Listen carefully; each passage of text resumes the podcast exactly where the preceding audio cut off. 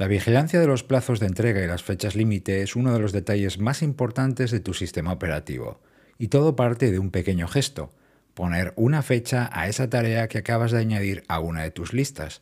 Pero por supuesto hay mucho más, como ciertas situaciones donde te interesa vigilar y controlar esas fechas de manera activa si no quieres que las cosas se compliquen, y mucho. Gracias por estar ahí al otro lado, soy Berto Pena y te doy la bienvenida al podcast de Think Wasabi donde aprendemos sobre hábitos, productividad y trabajo inteligente.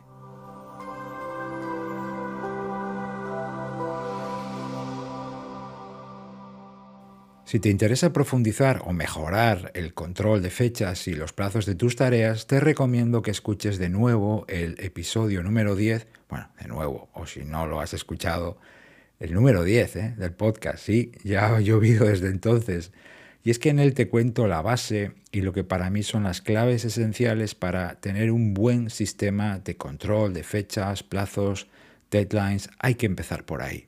Ahora nos vamos a centrar en cinco situaciones, cinco eh, momentos o casos en los que, al menos a mi parecer, debes poner, tú y yo debemos poner un extra de atención, control y vigilancia en esas fechas.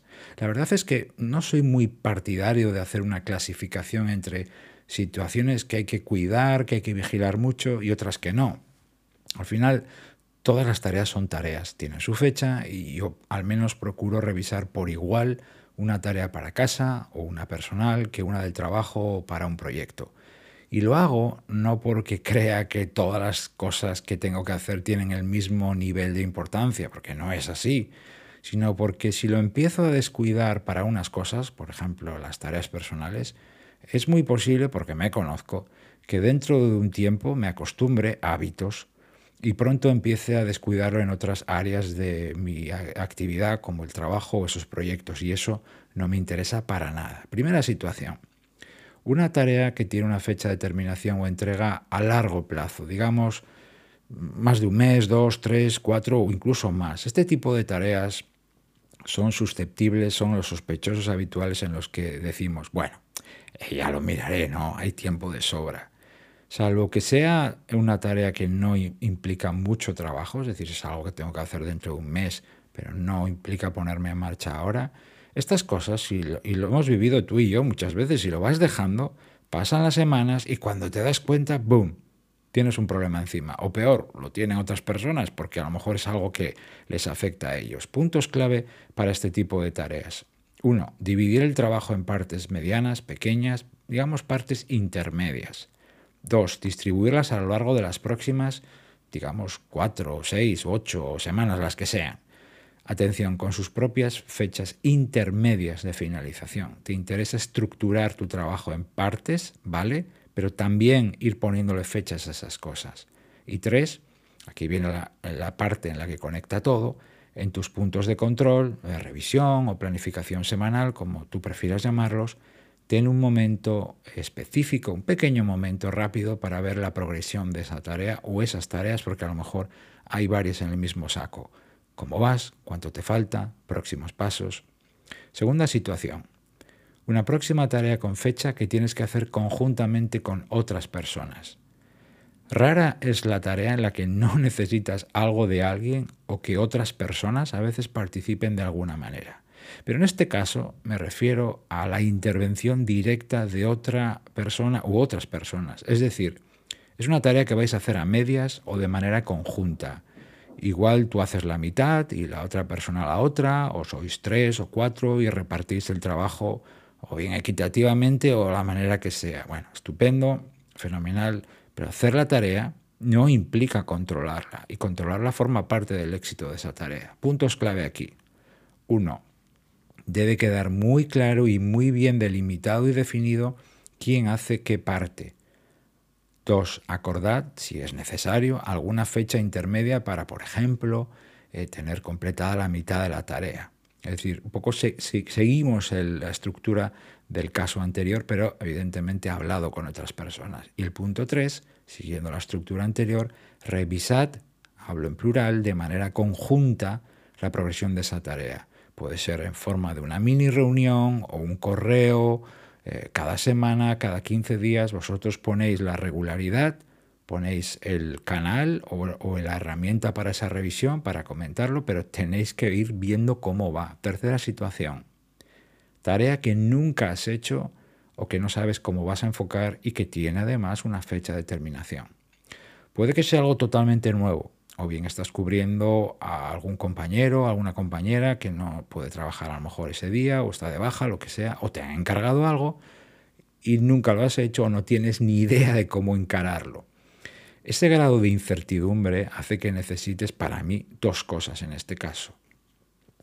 Eh, otra vez, pero especialmente dos.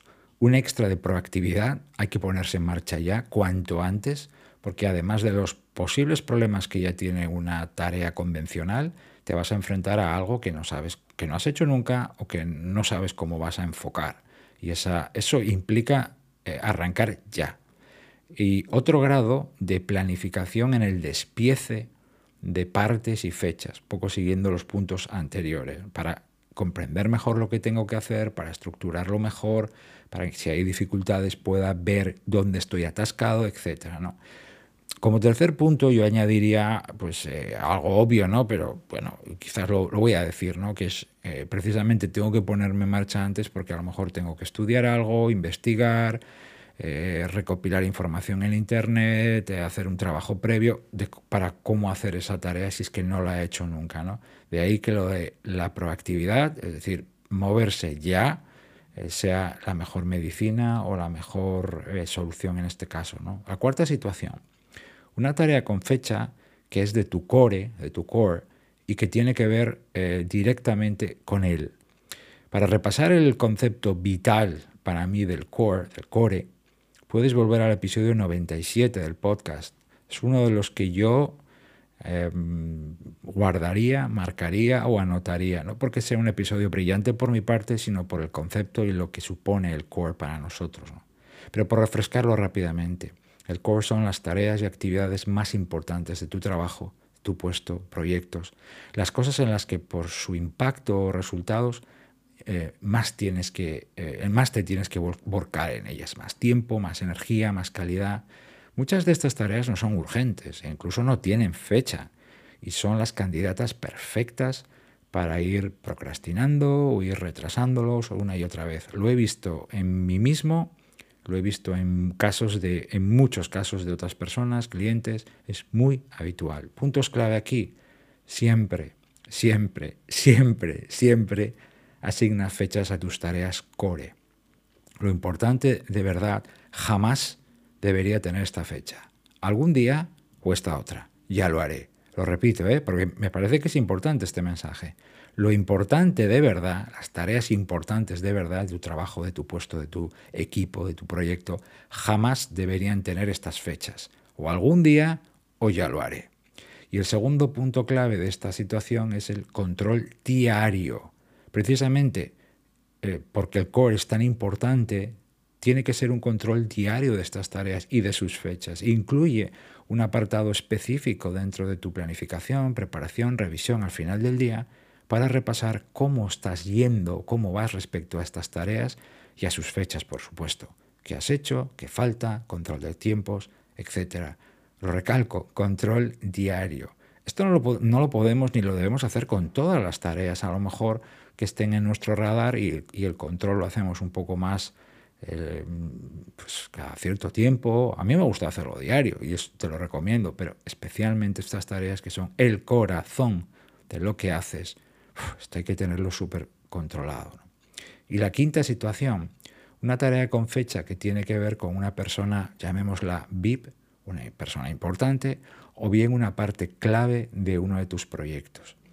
Si esta tarea tiene una fecha de terminación eh, y a lo mejor afecta, pues estoy pensando en un cliente estratégico nuestro, o a lo mejor es algo que tiene que ver con, o que tengo que hacer para mi jefa, o se trata de una parte especialmente delicada de un proyecto que está en marcha, o bien porque afecta a otros equipos, o, bien porque si no actúo sobre esto, o actuamos, voy a hacerlo en plural también porque puede ser algo de un equipo, pues podría generar un efecto rebote en otros equipos, en el plazo final, etc.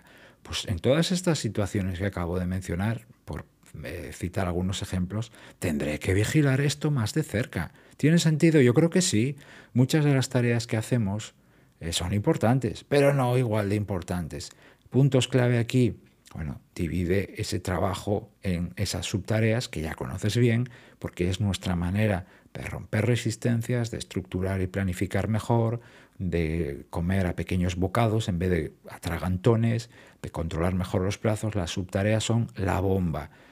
Nunca me cansaré eh, hasta que se me seque la lengua de decírtelo, aunque me llames pesado. Me encantará que me llames pesado por decir, Berto, no paras de hablar de las subtareas, eh, por, estas, por estas razones y por otras. Segundo punto, adelanta ligeramente la fecha de finalización oficial, digamos así, o la pactada. ¿no? Por ejemplo, eh, dos o tres días antes para así tener un colchón extra de tiempo que te ayude a ti a poner más detalle, más calidad, para que el resultado final sea mejor. ¿Por qué? Bueno, hay una persona VIP eh, involucrada o es una parte crítica del proyecto, etc. Y el tercer punto, por supuesto, un control específico y regular en tus puntos eh, de revisión diario o semanal. Tienes que decidir tú la frecuencia, no todo hay que revisarlo diariamente pero estas cosas hay que revisarlas regularmente. Tendrás que poner tú una frecuencia en función de eh, muchas de las cosas que hemos visto. ¿no? En el trabajo los plazos son mucho, mucho más cortos de los que nos dice siempre nuestra mente. Bien porque pecamos de optimistas, bien porque no valoramos los imprevistos que seguro vamos a tener, o bien porque no hemos aprendido la lección de tropezones anteriores. No te fíes, ponte en marcha ya y controla las fechas y progresos en tus revisiones con las pistas que acabamos de ver u otras que tú tengas en marcha u otras que puedas descubrir a lo mejor en algún otro episodio del podcast. Recuerda, con el control llega el conocimiento y la anticipación, algo que cada vez escasea más. Muchas gracias por haberme acompañado este rato. Se despide de ti Berto Pena y hasta el próximo episodio podrás encontrar más contenido en mi canal de YouTube y en mi web thinkwasabi.com. Que tengas un resto del día extraordinario. Hasta pronto.